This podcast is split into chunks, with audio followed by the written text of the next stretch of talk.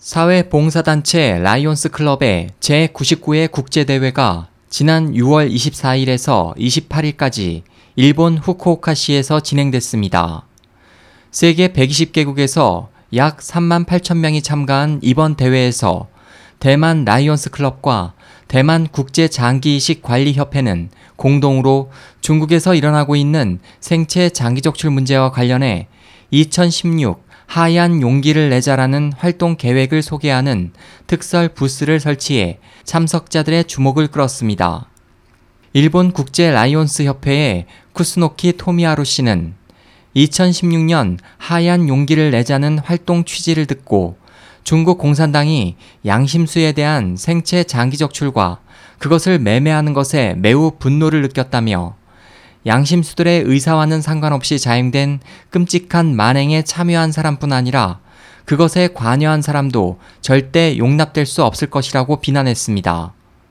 미국 라이온스 클럽 회원 마이크 레츠라프 씨는 중국 공산당이 양심수들에게서 생체 장기적출로 이익을 얻는 것은 절대로 틀린 것이라며 중국의 만행을 폭로하는 이 계획을 지지한다고 말했습니다.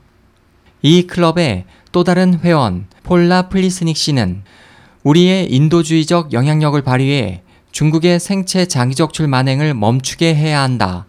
이 활동에 전 세계가 나서야 한다고 말했습니다.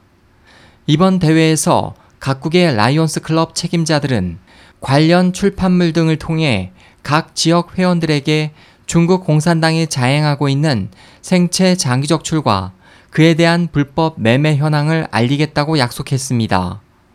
2016년 하얀 용기를 내자 활동을 이끌고 있는 대만인 의사 황첸펑 씨는 흰색은 순결과 배려, 진실을 견지하는 상징이라며 중국의 생체 장기적출 만행에 대해 국제사회의 관심이 높아지고 있다.